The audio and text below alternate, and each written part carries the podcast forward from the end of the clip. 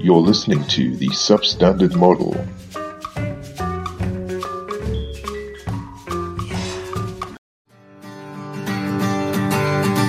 Welcome, welcome, welcome. Today, Sam decided he wasn't going to shut up about the magic of music, and it was actually pretty good.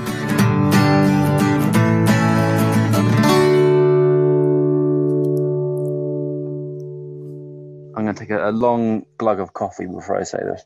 Let's get it in the audio. Let's hear it. It's about the cognition and the psychology of music. First of all, what is music? Why is music? Why is music good? When did music? Who is music for? Right. How is music? What happens when music? And more importantly, why is music? And why is music? You know, there's a lot of questions. It, it kind of feels like a similar thing with language, where it's something that's really important to a lot of cultures, and a lot of people, but it feels kind of arbitrary. Yeah, I mean, do any other one of the- animals do music? No. Well, one. it depends what you. Okay, pretty much every paper you read about music psychology, right? They spend the first couple of paragraphs trying to define music and musicality. And musicality is something that's necessary for music. And they say this is why birdsong isn't music, is because that doesn't have musicality. Musicality requires something else. And they, there's a lot of different ways to define it. But I think with birdsong, it's that that's argued that's more of a form of direct communication. I don't have a distinct person who's supposed to receive that message and a distinct person who's giving that message. And it means Yeah. different things in different contexts. Music is supposed to be a little divorced from that.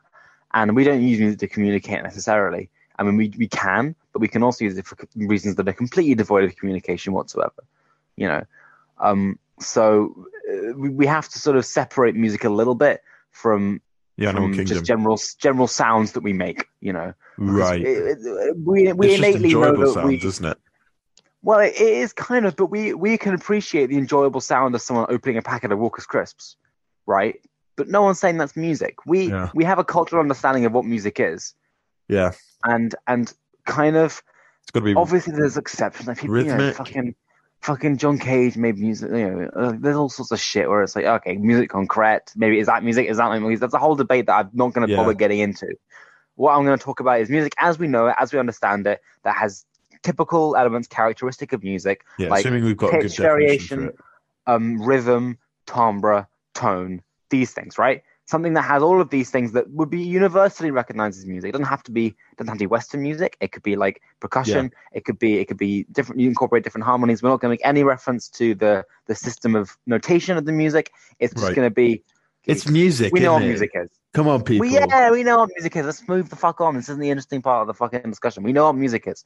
So, when you ask, do animals have music? Mostly, it's not even that animals don't have music, but it's that animals can't have music.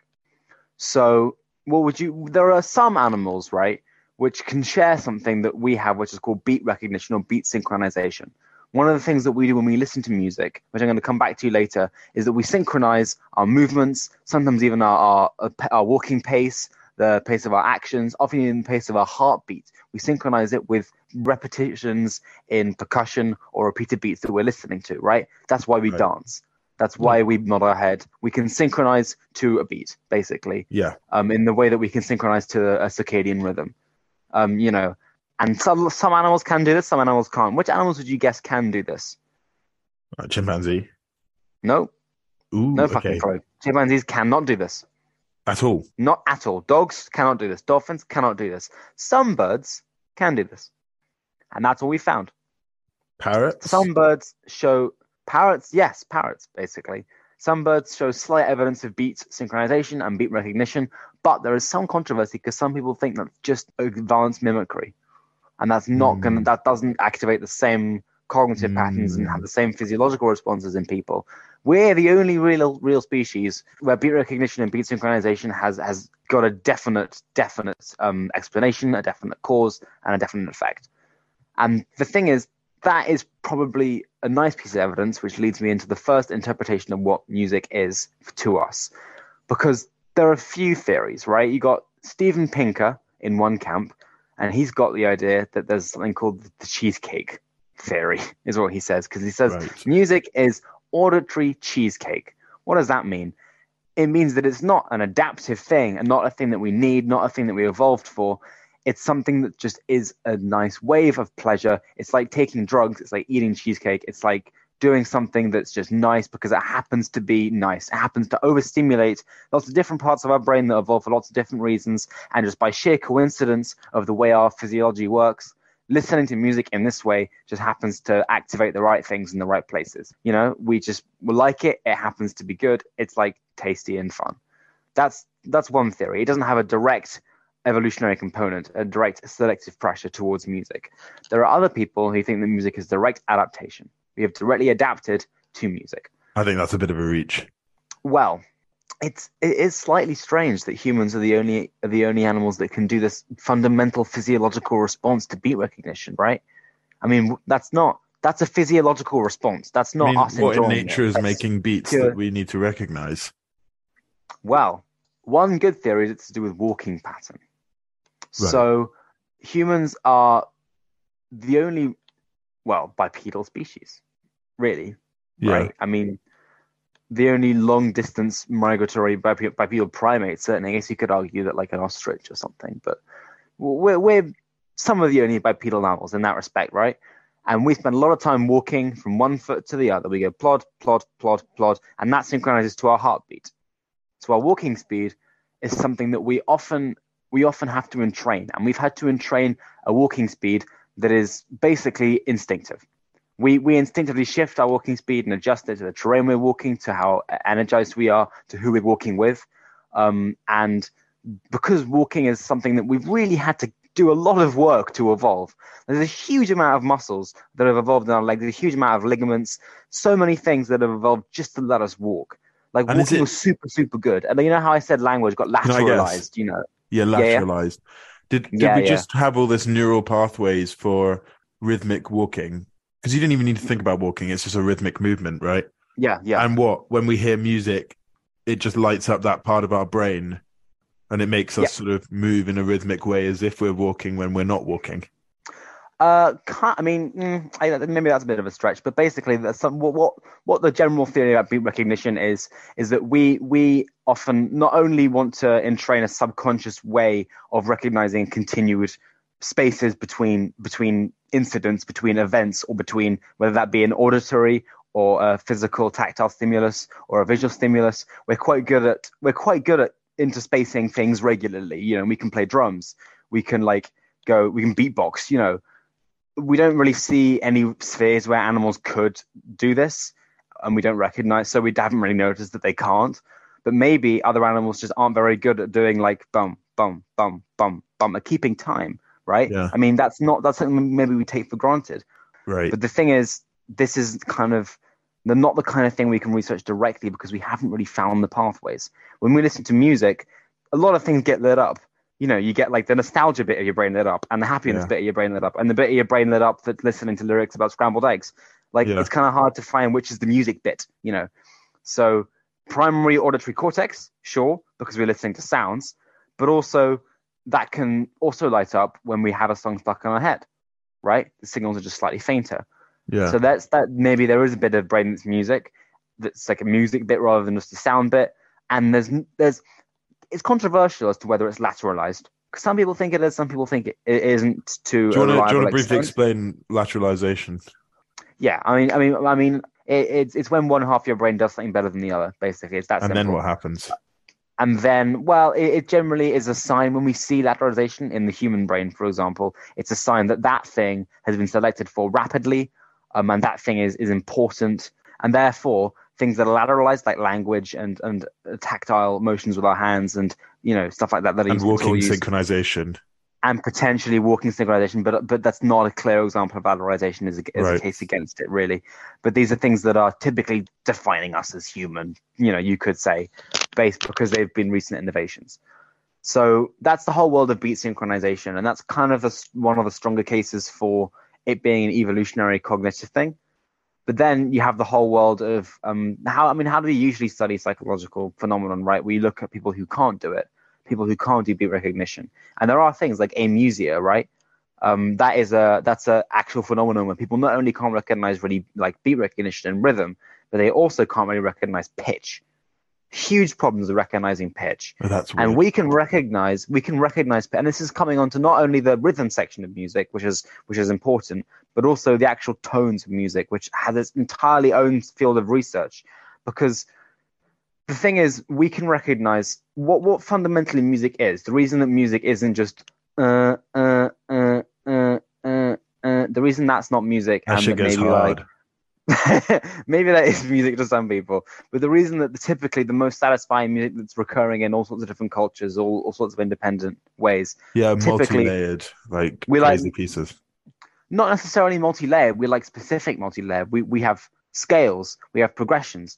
We like music that is in very whole number and low number ratios to each other in terms of the frequencies. Right. That's what that's what music is. So like Ooh. um Because you can get a frequency that's like 25 times higher than one noise. And if you play them together, it sounds horrible. oh it I mean it's works like if it's the- in a two to three ratio or one to two ratio. yeah, yeah, yeah. The four. fundamental way that chords and notes work. So the perfect fifth, which is the the note that sounds nicest in the chord, right? That's like a one to two. Well, one to two ratio is the octave above.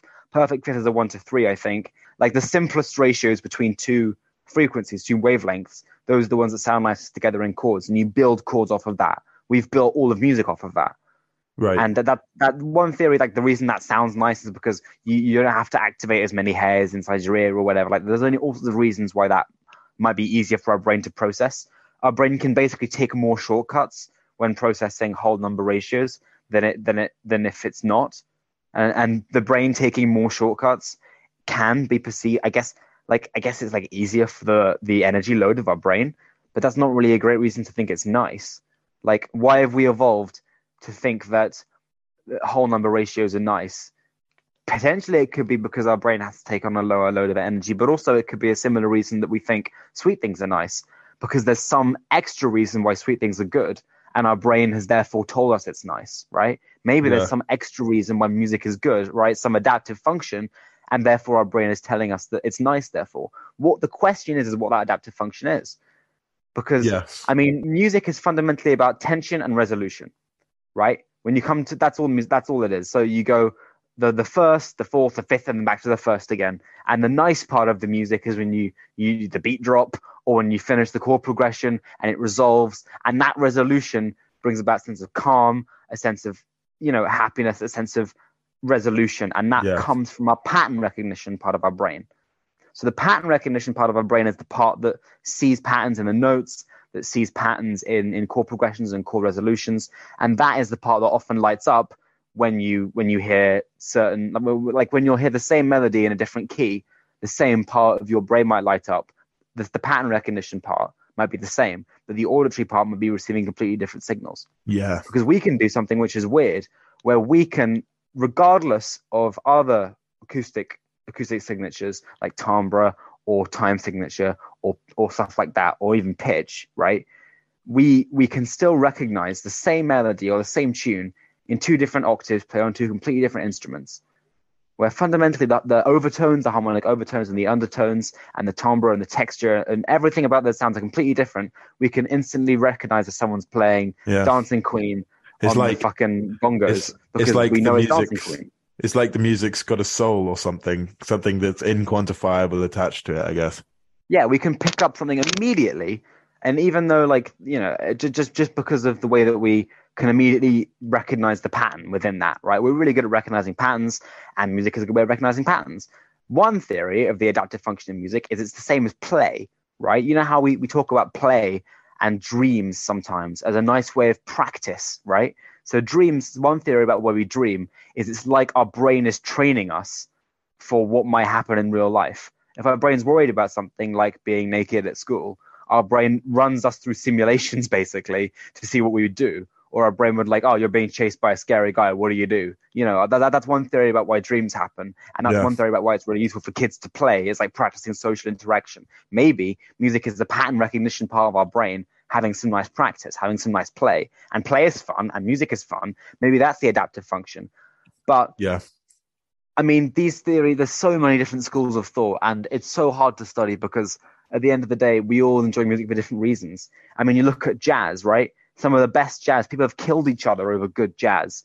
And that often relies on not having satisfying resolutions to chord progressions and like having having dissonance and like uh, heavy metal and shit like that. Like, where does all that come in? Suddenly, so, some music is just like like Mongolian throat singing versus stuff that's just percussion. How is that linked across cultures? How does that bring people together in the same way, even though it, it, it doesn't seem at all linked? I mean, maybe music is a cultural phenomenon. Maybe Yeah. there's no adaptive value of music, and it's just something that we've all made up. So that language is a sound that sounds good because we communicate with each other using it. Music is just more sounds that sound good, and it brings us together in a different way. Well, here's the thing, Sam. it sounds good. Uh huh. Have you ever thought about why someone can say something in their own particular accent, at their own particular pitch, at their own particular pace, right? Mhm. And I don't know if you need a high EQ, emotional intelligence, or or what, but but but you can tell that someone's angry, or happy, or sad, or frustrated, or annoyed. Right. Right. Right. and right. it's kind of similar to music in the sense that it's like an inquantifiable thing, but humans have got a sense for it. Oh yeah, that that's a good example of something similar to music, but we know that that has been selected for. So we But- know there's a huge adaptive evolution advantage for like knowing immediately how the other people around you are thinking and how they're feeling. But what if we've what if what if that's rubbing off in music as well? Where you've got Right. music that's enjoyable because it simulates emotion. Ah, now you're getting into the emotion part, which is my favorite part Oh, because I'm fun- such a genius, honestly. I just You are, you are. my questions are That so was the perfect thing you could have said. That was the perfect thing you could have said. because we're all there's also something that we haven't talked about with music, which is that sure, music feels nice, but that's not it's not it's not it. It's that's not all. It doesn't just feel nice in the same way that donuts feel nice. It it can change people's life in the sense that it can make them feel emotion. Like happy music makes you feel happy, and sad music makes you feel sad. And they're different emotions. They can make you think of memories, and they can make you feel completely different things. It's not like there's a music feeling they they replicate your own emotions. So sure, maybe maybe there is a uh, adaptive advantage or whatever, but it's not like Oh, we like music for music. Probably might be a whole level deeper. And this is where we get to my my favorite theory of music. I- what what are you going to say? Yeah, yeah, You said replicate your own emotions. yes. deeply we are deeply deeply social creatures i mean the amount of evolutionary pressure somehow that we've had to just wanting to be with other people or relate Mhm. to other people like it it- like high school doesn't suck because you know you're weird and you're a teen and you've got no friends. High school sucks because evolutionarily you need you want friends right? Like as a human you want friends right? Which is why Yeah. it sucks so much when you don't have them. But, but maybe maybe you run through the emotions by yourself because you feel like there's a social pressure or there's a social enjoyment because you feel like you're gaining or your your your evolutionary monkey brain thinks it's gaining because you're having an emotional conversation with something else So music is like play, but for emotion, right? yeah it's like, Like a, it's like practicing practicing feeling emotions.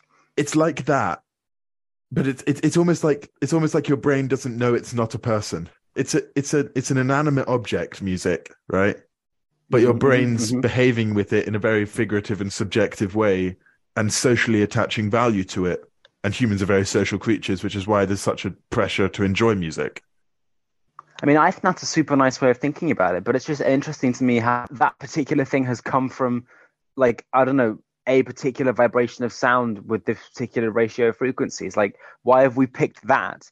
Like, there are some of the questions you can ask are how arbitrary is music, right? How how much have we invented what music is? Like, we invented what fire is, or how much have we culturally decided what music is, or how Mhm. much have we music in the world? How ingrained is music, or how pretend is it? Like, Uh-huh. are the emotions we're feeling because we feel like we're supposed to be feeling these emotions because we've grown up with music, or is it something deeper? uh-huh. And and how much, to what extent, you know, is like Well- there's all these questions you could ask. Yeah, yeah. Where sorry. does pathetic fallacy come from sam like why is rain sad why is cold sad why is warm Well, and you sunny can probably and come up with a happy? stupid answer to that. You can probably come up with an answer that, like, historically, you know, when it's a, a bright day, you're less likely to fucking catch hypothermia, or it's it's a it's a good day, you know, for to to tend the crops or whatever. Like, there's there's probably reasons for that, or just that that could be entirely cultural. they're, they're probably like, for example, if you live in a desert, pathetic fallacy might be the other way around, and a Yeah, rainy day might be the best day of your life.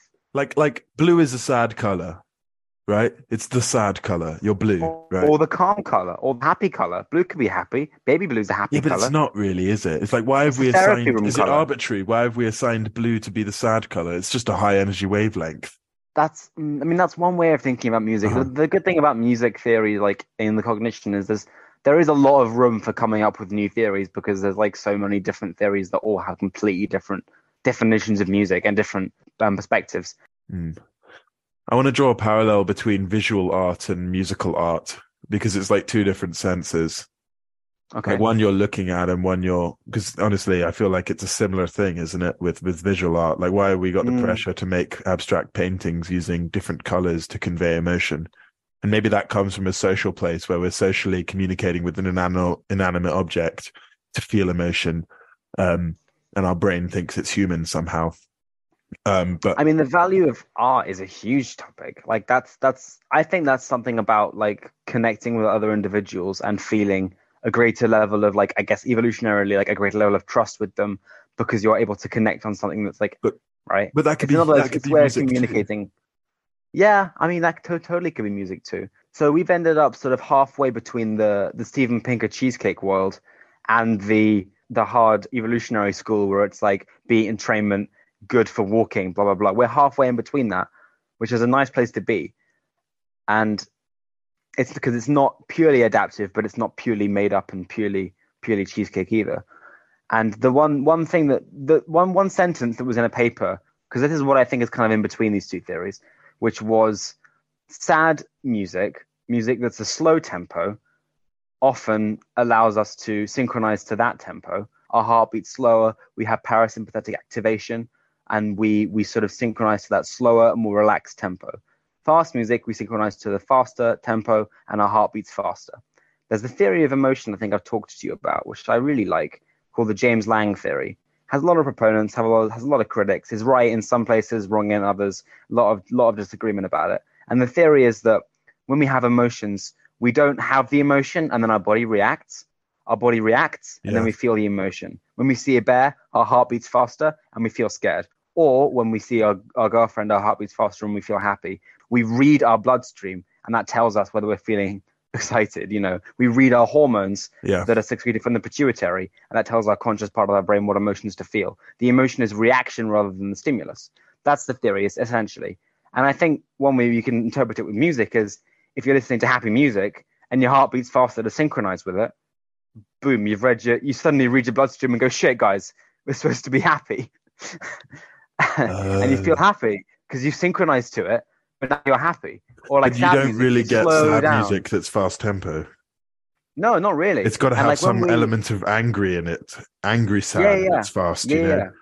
So it could be totally like a combination of a guttural evolutionary reaction, which has come from some weird walk walk speed thing, and as well as that combined with a cultural emotional thing. Because potentially, like I mean, to say something like, "Oh, lots of regularly interspersed beats of music in this wavelength evolutionarily makes you happy," is almost insane to me. Like there's no there's no way that that has an actual adaptive advantage. No matter what, it's going to be some kind of coincidence, right? Some some kind of hot wiring of circuits is going to have to be going on. But I also think that there must be some aspect of evolutionary advantage to understanding some aspect of music. Otherwise, why would we be so good at it? Why would it be so everywhere? So I think a nice combination of that is yeah, maybe maybe it's it's like fast music speeds speeds you up and makes you happy, or like dissonant music, right? maybe like you know Steve Albini type shit. If it has like a lot of dissonance that makes your your ears vibrate in certain ways, you have you have to a lot have to have a lot of neural load. It's a lot of effort, a lot of energy. Makes you angry, makes you anxious. Um, you're, you're you secrete adrenaline. You know, Yeah. you, you're feeling uh, you're feeling on edge. If you hear a really Yeah. high pitched grating sound, right, you feel on edge, and that makes you feel on edge because of the sound. And that's like, damn, the music. The music is affecting your physiology for evolutionary adaptive reasons, Uh-huh. and that's affecting your that's affecting your um your emotions. I mean, like a violinist says, like I can make my violin sound a hundred times happier than anything I could say. Yeah. And I'm trying to I mean, think there of are all sorts. back with the cavemen they're running back to their cave or something because they think it's been invaded or something, right? and I'm hearing in my head the speed of the footfalls, dum dum dum dum dum dum dum dum, as they're running back, right? And just the anxiety that they must feel whilst they hear dum dum dum dum dum dum. That's the soundtrack Yeah, like of their the- anxiety the- back in the the, drums of war type erectus, thing, right? right? The drums of war, right? Yeah. I mean, I think there's all there's all sorts of. This is where we get to a more like nice concrete area of research because there's so many studies about how music affects your physiology, which and they've been almost divorced from the world of cognition because people people who look at cognition don't really think about physiology unless they're really big into the James-Lange theory of emotion. But in terms of the phys- physiology, like if you um, listen to fast music, you, you you literally walk faster, you perform actions quicker, you you act more on edge, and you do things more quickly. And if you listen to slow music, you do the opposite. That's been proven over and over and over again, right? People listening, like when you eat food, depending on the, the music that's playing, you can report it tasted differently. Social interactions feel different depending on what music you're listening to. Do you know the movie Dunkirk? Yes. Yeah. I'm going to talk about the movie Dunkirk. What Christopher Nolan does on that. Do you know the audio setup of the movie Dunkirk, directed by Christopher Nolan? I know I like won an Oscar for it. So, so what he did was there. There was there's three situations going on in the evacuation of Dunkirk, which is a coastal town of of France, and it's 1940, and uh, there's 200,000 British troops there, and basically the Brits need to get the British troops off the land, otherwise the Germans will massacre them all. Right. So it's an evacuation mm-hmm. off the coast of France. And there's three different situations here. You can have a viewpoint from the viewpoint of the people on the ground, the soldiers waiting to get evacuated, the viewpoint of the sailors who are going to pick the soldiers up coming from Britain, and the viewpoint of the pilot. And the thing is, is their their their things play out very very different time zones, right? Like the soldiers are there for three or four days. The pilot is in the in the air for an hour because that's how long his sortie lasts and the ships are only sailing for one day. It's a one day thing for them, right? So Christopher Right. Nolan's got to fit all of these in parallel with each other in one two and a half hour movie, right? And so Right. the way he does that, because he doesn't want to like spoil the situation as it goes along, like he can't just play the entire pilot sortie and it spoils the ending of the movie for the people on the ground, right? So what he does Right. is he puts a beat in the background of each one. It's like a constant clicking noise. What? And it, and for the soldier one, the clicking is really slow, right? Right. And then for the boats, it's slightly faster. And the difference between the clicking noises is is is to is related to the ratio of the sound, the, the the passage of time for the two different perspectives. And it's constant in the background of all of the scenes. Constant clicking noise always in the background. If you watch it again, you'll you'll What? hear it, it goes and it adds to the anxiety of the situation. But it also allows you to perceive the passage of time. And he's done that for so many different reasons. And the stress levels you feel when watching that movie, like when it goes to the really fast clicking of the pilot, it just goes through the roof. Which is weird because it's not Man, even music. That's just a that's just a rhythmic tempo that he's used to invoke emotion in the people watching the movie. That's absolutely and also genius. correlated with the way that we've done about I mean it's just Christopher Nolan doing Christopher Nolan stuff, isn't it? I mean, I think that's. I mean, that's absolutely amazing. I think if you were to, uh, if I was going to summarize like what I think of the state of like how we think about the psychology of music, it's kind of a continuum where some people think it's more a hard evolutionary adaptation that we just don't understand yet.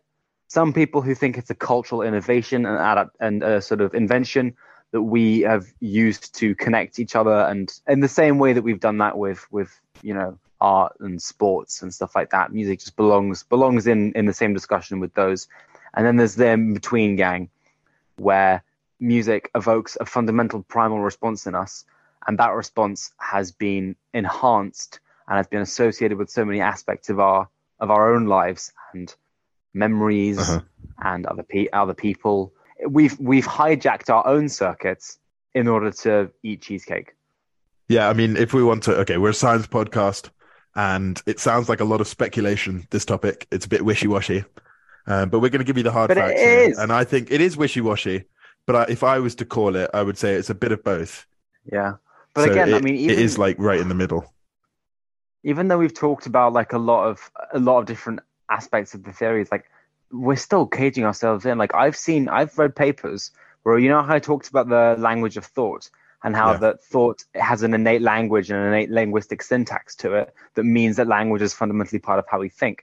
I've seen people describe music as fundamentally part of how we how we dream and how we imagine and how we think, and that there is a fundamental music to the way humans are, and that's why in different cultures across the world we've seen slightly creepy simultaneous you know creations when it comes to music. You know si- similar scales similar i mean so much of music is made up. If you learn about music theory you, so much of it is like oh and in 1500 they decided that this division between this c and this f was a bit too off so everyone just moved f and that was fine. Yeah. and now f is new. Like so how it- much of it seems so it. made up that's how they wanted it. It's changed everything. It's so much just how it's easier to write and easier to easier to perform on different instruments.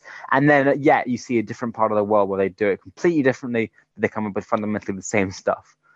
A I've lot got of a the time. question. And it, it does feel like there's something a little deeper than maybe I've got a question. Yep. At the moment, at the moment of conception of a new piece of music in someone's brain, an original piece, Yes. where does it come from? I think okay, so I'm one of those I'm one of those weird people who think that any artistic innovation, anyone who comes up with new, a new creative thought or idea, is there's no such thing as original thought, and it's just putting together different pieces of, of other things that you've heard stimulus, or right? understood before. Yeah, I don't think it's physically possible to create. Yeah, you spend your whole thought. life wiring your brain one way, and then when you press the button to turn the voltage on, it just triggers an arc along that particular circuit that makes you go I nah nah nah nah nah nah. I kinda- nah, I kinda nah, think- nah, nah, nah, nah. I kind of think I kind of think that's a little. I mean, like you do get artists Yeah. where it's like they'll talk about how they write songs, and then universally there are two different ways that, that people describe writing songs. So sometimes you'll ask musicians, and like I've heard interviews with musicians, and they're like, either I'll have a song that I know that's just going through my head, and I'll play it over and over again in my head. This is what Dylan used to say about how he used to write songs. He'd play it over and over again in his head until the different bits of it changed and lyrics came, and then suddenly by the end of the week, the song in his head was different from the song that started, and then that's a new song. He would just change it and change it and make it his own bit by bit, and that would become yeah. He, he would ship a Theseus it right, but then you get people like Paul McCartney who said, yeah, sure, that happens most of the time, but then sometimes you just sit there and then fucking yesterday comes and then you can't control it, and it's like you you didn't you, it just came immediately fully formed. And Yeah. like a lot of songs that people say they came to them fully formed, and I kind of I kind of understand how what that's I understand what they mean by that as well. So at the same time, it's like I think I think that's an entirely new conversation to have about original thought and art in particular. Uh-huh. No, I just think you can talk about music as something fundamental in our brain that is is nice and cheesecake, and music as an artistic form of expression. And Yeah. I think they're kind of different things to talk about. Like one of them allows for Captain Beefheart, and one of them doesn't really. You know. Do you know what, What this is, Sam? say? What? This is a rant. Ah, The rant episode. no. Am I going to make my own Sam's music rant? Oh, but this uh, this isn't as good as my last rant. I didn't, I didn't have quite as much to say because I only did maybe twenty minutes. You had a lot. You had a lot to say. Sure, I think can. this, I can make this it is the into a- second half of our. This is the second half of our recording. Like All right. We Yeah, started yeah, in a previous meeting. Um, I think I really like this weird. where we squeeze the science out of the noise. It's one of my favorite kind of discussions we do on this. I think there's a. I think there's a lot of room for that, and like, I, I, I don't know. I think psycho- I could. I can imagine myself doing psychology. You know.